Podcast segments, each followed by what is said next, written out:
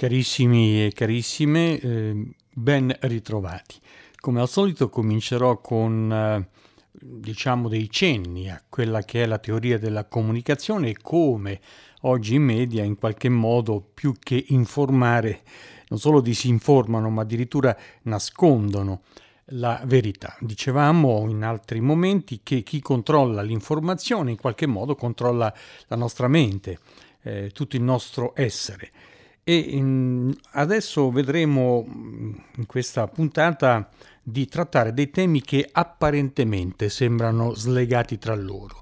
Parlo di un concerto rock, per esempio, come inizio, eh, il venticinque marzo del duemilasedici, e a Cuba vengono invitati i Rolling Stones, e la Repubblica, sul suo sito online repubblica punto it, dice quanto segue.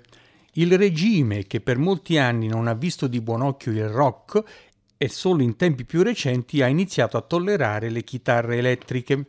Il sei agosto del duemilasedici, qualche mese più tardi, anche il Tirreno Toscana, e ho preso solo questi, queste due testate, ma insomma erano tutti unanimi a riferire quanto segue.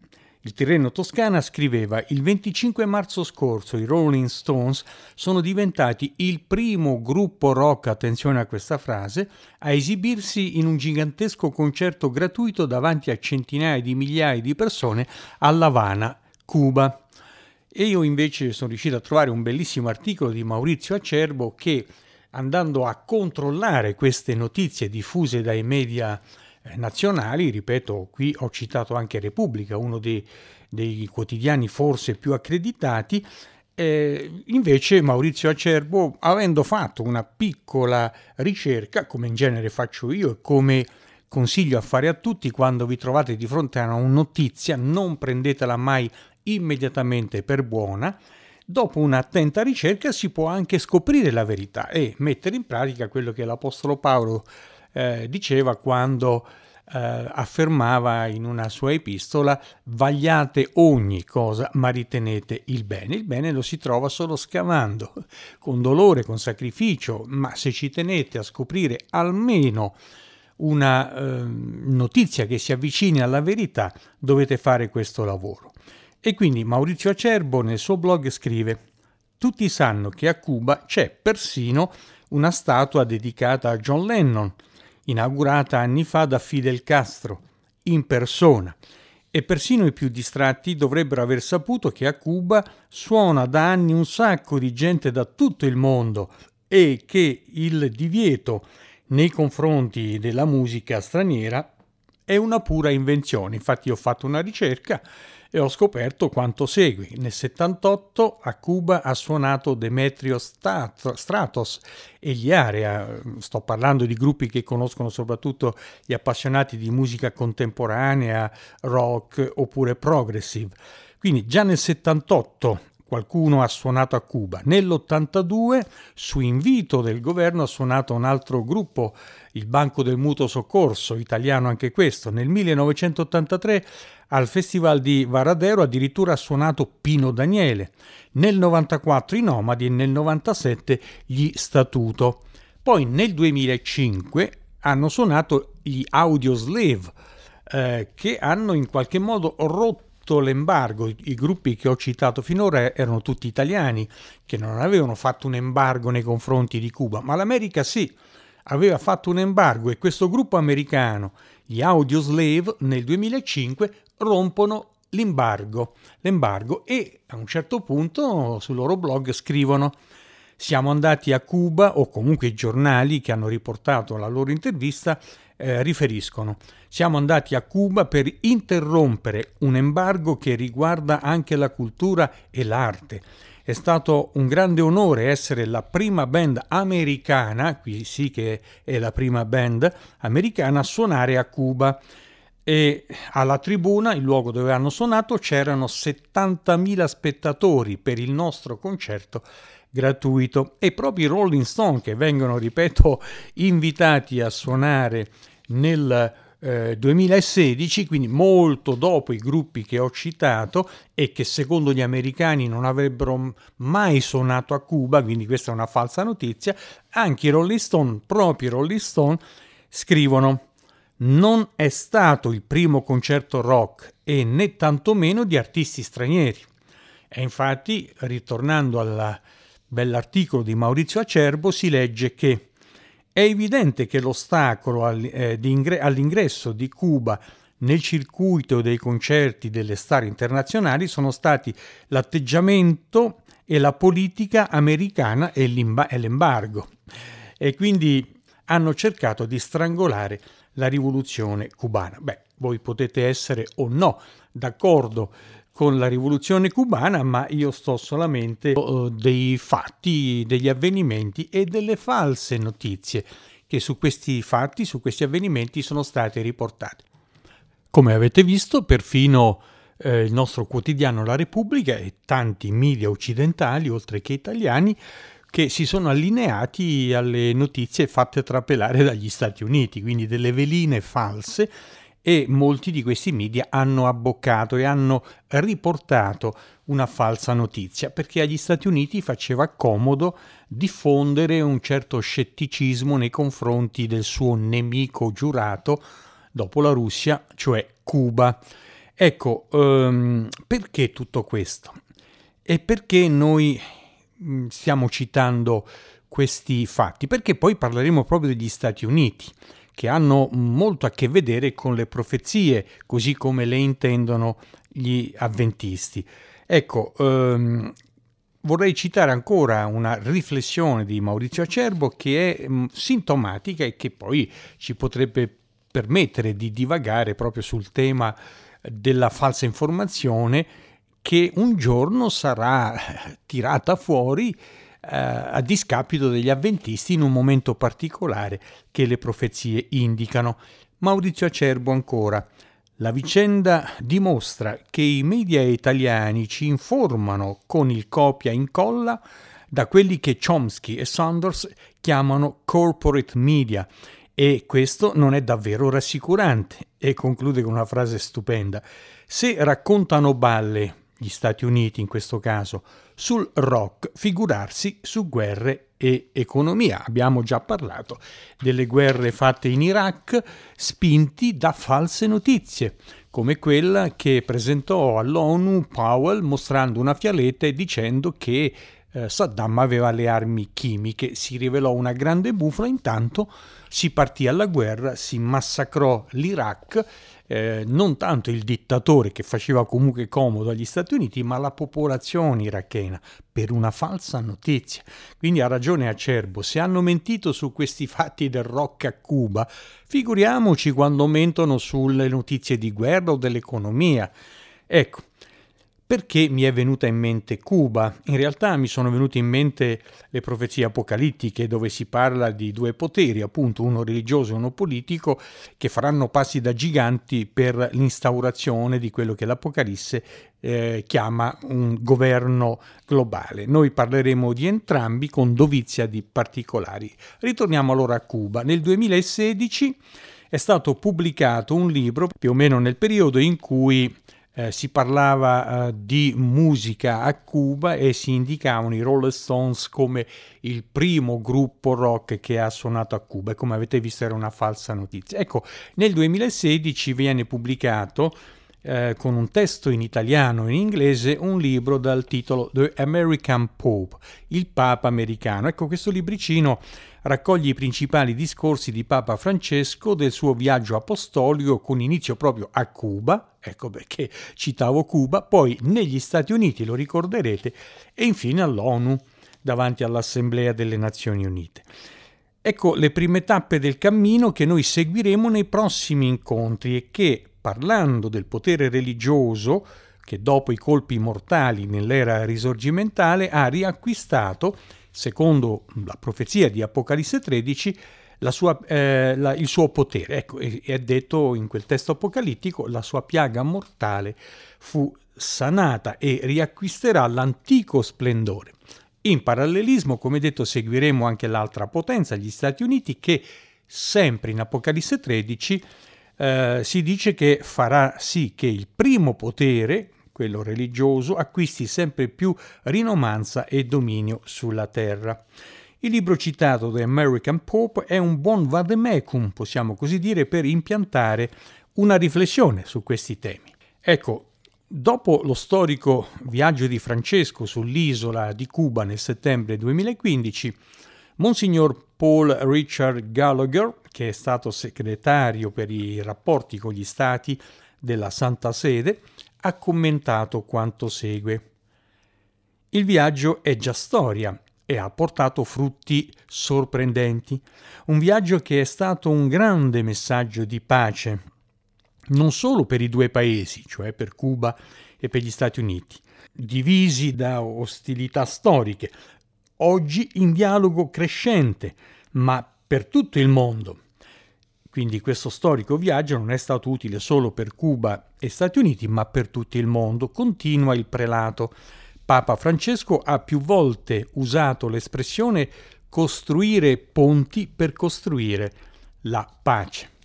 E nella prefazione del libro The American Pope si legge: grazie al ruolo profetico di Papa Francesco, ora vince il dialogo, anche sul mezzo secolo di conflittualità che ha diviso gli Stati Uniti da Cuba. Ecco, rimarco l'espressione costruire ponti, perché in questo quadro non ha senso dire se sarà Papa Francesco a costruire il nuovo ordine mondiale o i suoi detrattori, Viganò in testa, insomma, se l'ala sinistra vaticana o l'ala destra non ha più importanza, perché si stanno gettando ponti e nessuno potrà dire chi realizzerà veramente la profezia. Non lo potremo dire, anche perché gli osservatori più accreditati ci mettono in guardia del pericolo, dal pericolo delle semplificazioni. Ecco, uno di questi osservatori è Marco Marzano. Marco Marzano è, diciamo, uno studioso del mondo cattolico, professore di sociologia all'Università di Bergamo ed è stato anche ospite a Villa Aurora, nella nostra facoltà teologica, dove ha intessuto un dibattito di presentazione sul suo libro, quale La Chiesa immobile, con un sottotitolo molto accattivante, Francesco e la rivoluzione mancata. È del duemiladiciotto, quindi ha già sorpassato quello che ho detto su Cuba, sul viaggio papale che ha gettato ponti, no? E in un intervento che poi è stato riportato sul numero quattro del duemiladiciotto della rivista Micromega, sempre Marzano affina ehm, le, le armi, diciamo, e afferma categoricamente che il pontificato di Bergoglio è da ogni punto di vista tutto fuorché rivoluzionario. Una frase strana, perché invece molti pensano sia il contrario, che Francesco sia il papa più rivoluzionario della storia cattolica.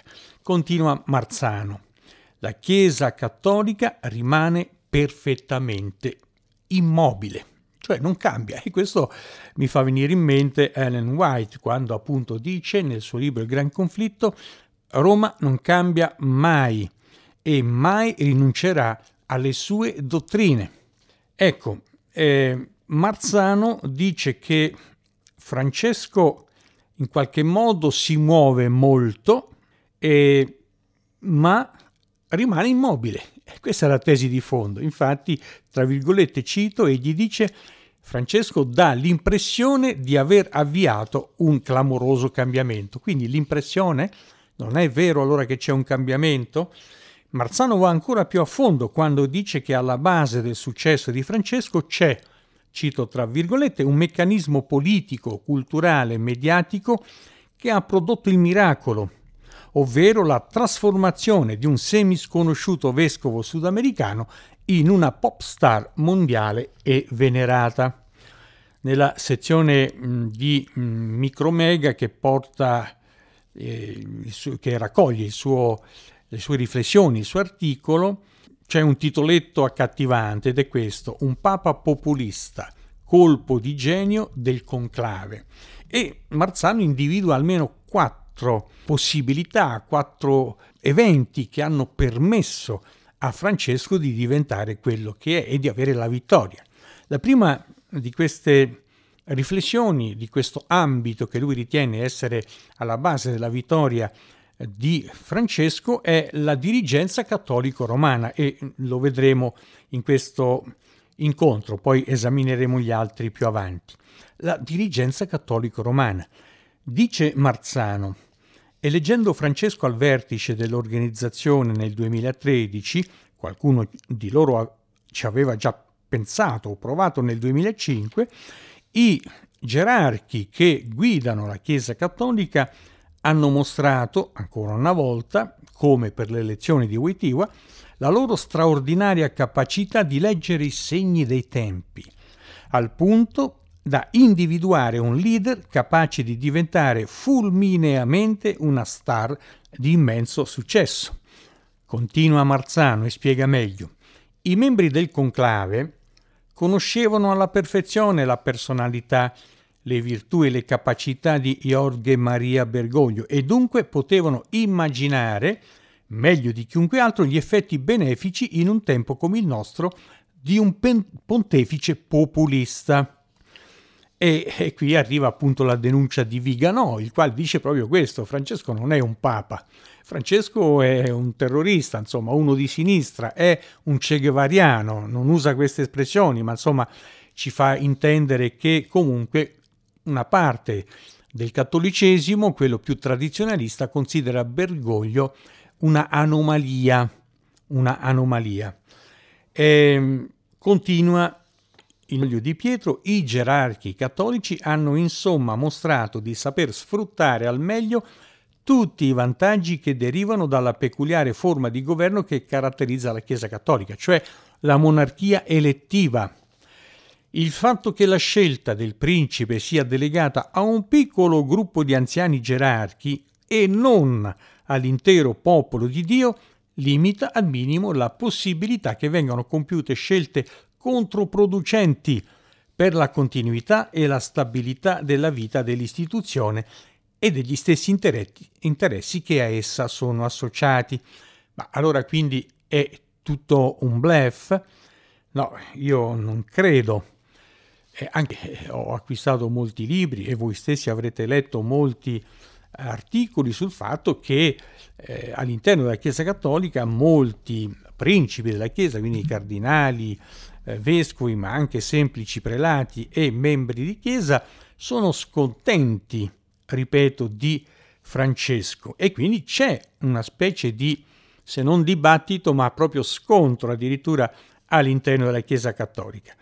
Ecco, io credo che eh, ci sia uno scontro, soprattutto tra i tanti che io penso siano sinceri, no? Eh, ci sono molte persone sincere, insomma, nella cattolicità. Però Marzano ha una sua idea e la espongo. Le cospirazioni e gli intrighi dei quali parlano gli organi di informazione sono frutto della fantasia di alcuni giornalisti, o alimentati dagli stessi uomini di curia per distrarre l'opinione pubblica dai contenuti reali delle decisioni prese in Vaticano. Ecco, quindi fumo negli occhi. Si fa vedere, cosa che poi non è così eclatante, come eh, Francesco sia avversato da una gran parte della curia, dei cardinali, dei vescovi, no? Ma in realtà non è proprio così. Ehm... Vi cito alcuni di questi testi che io ho acquistato e che vi fanno capire come in effetti c'è una specie di opposizione a Papa Francesco e c'è anche un sostegno molto forte. Per esempio Gianluigi Nuzzi scrive Via Crucis, la difficile lotta di Papa Francesco per cambiare la Chiesa, quindi Nuzzi è dell'opinione che Francesco si muova. Nello Scavo, un libro intitolato I nemici di Francesco, addirittura il sottotitolo è proprio da sceneggiato: chi vuole screditare il Papa, chi vuole farlo tacere, chi lo vuole morto. C'è Riccardo Cristiano che ha scritto Bergoglio barbarie, Francesco davanti al disordine mondiale. Marco Politi che ha scritto due libri a sostegno di Francesco, uno è La solitudine di Francesco e l'altro Francesco in mezzo ai lupi, e Politi chiama Francesco un papa profetico. Ecco, attenzione a questa dichiarazione chiave di Politi, Francesco in mezzo ai lupi. Francesco potrebbe essere sbranato dai lupi all'interno stesso del Vaticano. Poi c'è Antonio Spadaro, che insomma è il gesuita direttore della Civiltà Cattolica, che ha scritto un libro intitolato Il nuovo mondo di Francesco, come il Vaticano sta cambiando la politica mondiale. E qui ci siamo. Francesco sta cambiando la politica mondiale. Monsignor Viganò dice che è assolutamente negativo ciò che sta facendo Francesco e la sta cambiando in senso contrario alle indicazioni millenarie della Chiesa Cattolica, no? Ecco, ascoltiamo, prima di arrivare alla conclusione, ancora una volta le ragioni di Marzano. Egli dice: le cospirazioni e gli intrighi sono frutto della fantasia. Non c'è che attesti l'esistenza tra i massimi dirigenti della Chiesa di una insoddisfazione politica per l'operato del Papa. L'opposizione a Francesco, attenzione a questo passaggio, è in realtà limitata a pochissimi cardinali, che hanno poi del resto criticato la sua enciclica Amoris Laetitia, quindi un piccolo gruppo, e i lupi, ecco perché vi dicevo di eh, stare attenti alla parola usata da Politi per difendere Francesco. Ci sono i lupi che lo vogliono sbranare, e qui Marzano dice i famosi lupi, e quando citava giornalisti che volevano esaltare Francesco al di là veramente della realtà, citava proprio Politi probabilmente. In realtà i lupi, cioè i nemici di Francesco, sono solo costoro, quelli che hanno criticato la enciclica papale Amoris Laetitia, e il loro sparuto seguito. Quindi pochi che vogliono affossare Francesco? Vi parlerò più avanti di come addirittura negli Stati Uniti si tenti di preparare un papa tradizionalista che sostituisca Francesco, ma non andiamo troppo avanti, ci risentiremo. Eh, ci saranno certamente tra la schiera dei gerarchi altre persone insoddisfatte dell'operato del pontefice, vuoi perché magari, come dice Marzano, sono state escluse dal suo cerchio magico, quindi insomma si vogliono vendicare per screditarlo, fanno conferenze per screditarlo, scrivono articoli per screditarlo, vuoi perché politicamente emarginate o anche solo insoddisfatte eh, di questa o di quella nomina, quindi sempre persone che ce l'hanno con Francesco per motivi personali.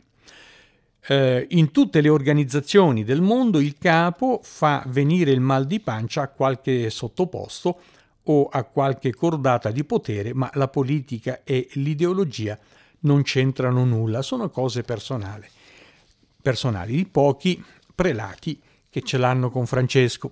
Vedremo se le cose stanno proprio così, però è interessante la visione che ha Marzano, visto che è uno studioso della Chiesa Cattolica. Gli altri tre punti che hanno permesso, gli altri tre stadi, gli altri tre ambiti che hanno permesso a Francesco di diventare la pop star, per usare un termine di Marzano, che è oggi, lo vedremo nei prossimi incontri. Io concluderei ancora con una citazione di Marzano e di Ellen White, perché mi sembrano veramente interessanti. Dice Marzano che Francesco riesce naturalmente simpatico, anche grazie alla passione per le battute e al linguaggio semplice, totalmente privo di sottili astrattezze. Francesco è un leader certamente poco o nulla appassionato alle dispute teologiche, e però sensibilissimo a fiutare, per usare una sua espressione, l'odore delle pecore, ovvero i sentimenti delle masse, e pronto ad assecondare demagogicamente queste richieste, soprattutto quando non implicano responsabilità concrete per la Chiesa, come nel caso dei genericissimi discorsi morali o di quelli sulla povertà, l'immigrazione, l'ecologia e in generale i temi politico-sociali. Su questo ritorneremo e vedremo concretamente cosa vuol dire Papa Francesco, perché no, gli possiamo dare anche il beneficio della sincerità, può essere veramente un Papa sincero, no? Il problema non è sempre il Papa che potrebbe essere sincero, il problema è la struttura dietro al Papa che elegge il pontefice giusto per il momento giusto. E quindi diamo per scontato che anche un pontefice può essere sincero, una persona gradita a Dio. Insomma, alcuni dicono di no, ma io voglio eh, aprire questo dibattito nelle vostre coscienze. Quindi Eh, non posso non rilevare però che Eh, Wojtyła, per esempio, ha chiesto scusa a tutti per i torti che la Chiesa Cattolica ha fatto nel corso dei secoli agli indios, ai negri, alle donne, agli ebrei, eccetera, eccetera, no? Agli omosessuali. Eh, poi anche Francesco, sulla scia di Wojtyła, sulle orme di Wojtyła, ha chiesto scusa anche lui ai protestanti e a tanta altra gente che la Chiesa Cattolica avrebbe ostracizzato. E allora ecco che concludo con la citazione di Ellen White: non posso non dimenticare che, insomma, questo modo di fare politica religiosa, di chiedere scusa, possa nascondere anche non solo sincerità, ma del calcolo politico, gestionale. Ellen White, Gran conflitto, pagina cinquecentosettantuno dell'edizione inglese. Oggi la Chiesa romana si presenta al mondo con aria di candida innocenza, ma non è cambiata. Ogni principio del papato professato in passato esiste tuttora. Essa conserva le dottrine elaborate durante i secoli bui, perciò nessuno si inganni. Pessimista Ellen White? Lo vedremo nel prossimo incontro, dove continueremo a esaminare il pensiero di Marzano, le sue scoperte, le sue proposte e ancora ciò che dice Ellen White proprio su questo tema. Roma non cambia mai, ha mantenuto tutte le dottrine del passato, quindi non è così rivoluzionario Papa Francesco, è proprio quello che dice Marzano. E vi rinvio al prossimo incontro per poter parlare di questo argomento.